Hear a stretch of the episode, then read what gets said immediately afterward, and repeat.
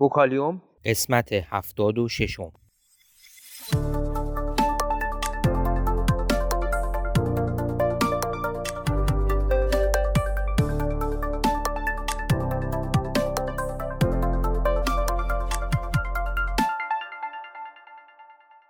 صدای ما را از آسمان نمای گنبد مینا در منطقه فرهنگی گردشگری عباسآباد تهران میشنوید.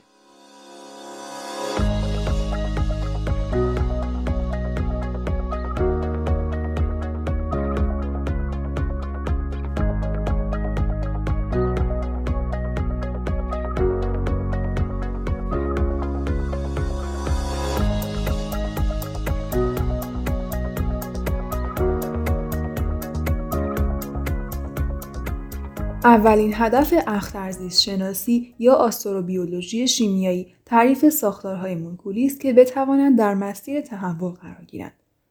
تاکنون هر تلاشی برای ساخت حیات مصنوعی ناکام بوده است. خاویر و آگاستیس برخلاف داروین معتقد بودند جانداران در مراحل پی در پی خلق و نابود شدند نه اینکه توسط یک سلسله مراتب و بر اساس نظریه داروین متحول شده باشند بسیاری از شواهد برگرفته شده از مستندات فسیلی دقیقا از نظریه متداول و قالب تحول تدریجی و روبروش حمایت نمی کنند. البته تنها اندکی از شناسان معاصر منکر این هستند که انتخاب طبیعی جهت تحول را کنترل می کنند. اما بسیاری از آنها به دنبال عوامل اضافی هستند که منجر به شاخه شدن گونه های مختلف حیاتی و تحول سریع آنها شده است. مسئله دیگر تداوم زیاد بسیاری از گونه ها و تغییرات تحولی اندک در آنهاست که نیاز به توجیهات بهتری دارد. طبق نظر پول دیویز هر نظریه‌ای که بخواهد منشأ حیات را توضیح دهد بایستی اساسا متفاوت با قوانین علمی شناخته شده فعلی باشند. از دیدگاه وی قوانین فیزیک و شیمی قادر نیستند خصلت کلیدی حیات یعنی پیچیدگی تعیین شده را توجیه کنند تفاوت پیچیدگی تعیین نشده با پیچیدگی تعیین شده را می توان با مشابهت با یک ترکیب شانسی از حروف با مقایسه با یک ترکیب معنیدار از حروف درک کرد. در پیچیدگی تعیین شده وجود نوعی نظم و معنا با توسل به معیارهای مستقل قابل اثبات است. در حالی که در پیچیدگی نامعین این کار امکان پذیر نیست. کریستال نمک که شبکه منظم از اتمهای کلور و سدیم است معین است اما پیچیده نیست در مقابل واپاشی رادیواکتیو یک ماده مثلا رادیوم پیچیده است اما معین نیست.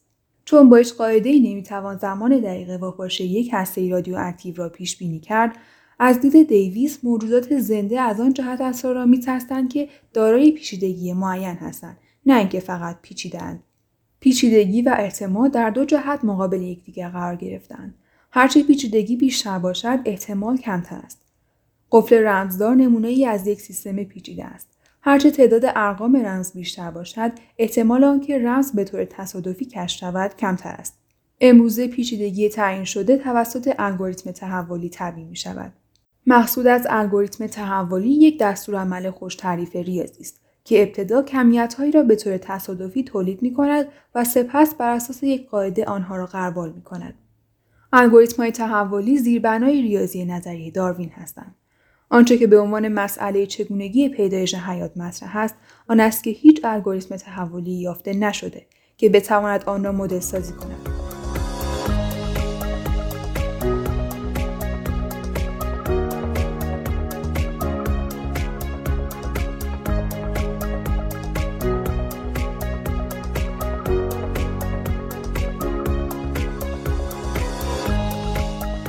اگر این مسئله بزرگ یعنی چگونگی پیدایش حیات را نادیده بگیریم الگوریتم تحولی قادر است تحولات پس از پیدایش حیات را کم و بیش توجیه کند.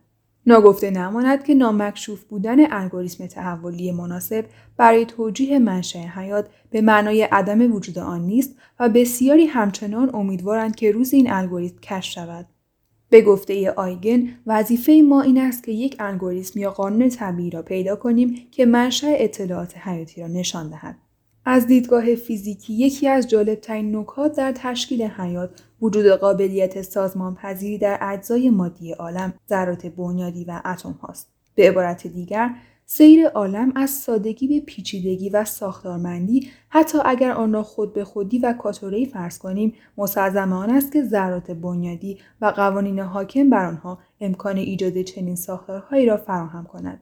و از آنجا که این ذرات در مخوان تولید شدهاند و قوانین حاکم بر آنها از ابتدا چنین بوده است لازم میآید که بپذیریم طرح ایجاد ساختار در عالم و پیدایش حیات از ابتدا در طرح کلی جهان منظور شده بوده است. نظریه های پیدایش حیات از مواد غیر زنده برخلاف نظریه تحول هنوز در مرحله ابتدایی و خام قرار دارند و چگونگی پیدایش حیات هنوز در حاله ای از ابهام قرار دارد. خلقت خود به خودی حیات بر اساس فرایندهای تصادفی مورد مخالفت جدی بسیاری قرار دارد و برخی پیدایش تصادفی یک مولکول پیچیده با قابلیت تولید مثل از اتمها و مولکولهای اولیه را به این تشبیه می کنند که پس از وزش طوفان بر ضایعات صنعتی این ضایعات خود به خود به یک جنبوجت پیشرفته تبدیل شود در هر صورت درک فرایند تحول از سلول اولیه به گونه های حیاتی فعلی در مقایسه با درک چگونگی شکلگیری سلول اولیه از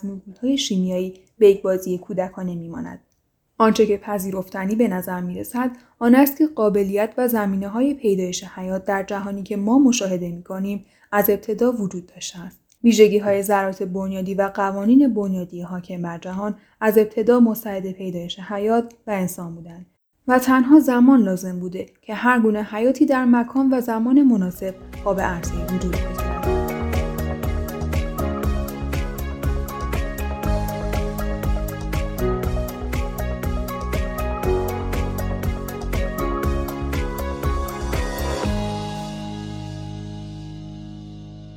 اگر علاقمند به مطالب علمی و نجومی هستید صفحه اینستاگرام ما را به آدرس گمبد مینا دنبال کنید.